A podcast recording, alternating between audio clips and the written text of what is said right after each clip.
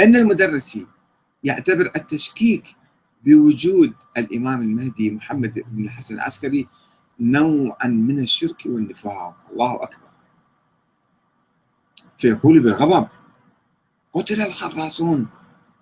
لقد ابتلي المؤمنون خاصة والمسلمون عموما بأنصاف المثقفين الذين يصبون كل جهودهم للتدخل فيما لا علم لهم به وللتجاوز على قدسية العلم والاختصاص وذلك لزعزعة موقع الإيمان والإسلام في القلوب سواء علموا بتأثير ما يخرصون أم لم يعلموا.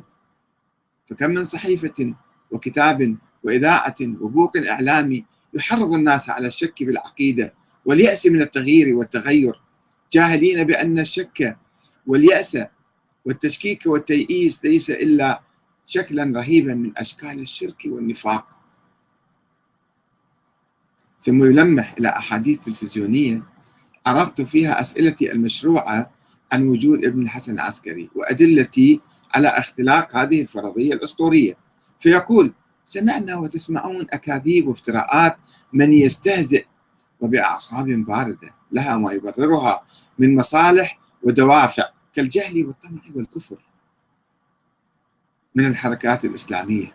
يستهزئ من الحركات الإسلامية والثقافة الدينية والمقدسات فلا يكون موقفا موقفنا منهم إلا التوجيه لهم أو الابتعاد عنهم والاستعاذة بالله القدير منهم فيما لو لم يثمر التوجيه أو ينفع النصح لأنهم ليسوا إلا موجودات جهنمية يحرقون كل من يقترب أو يركن إليهم فالحذر كل الحذر منهم ذلك أنهم آمنوا ثم كفروا وأنهم لن يضروا المؤمنين الصادقين شيئا.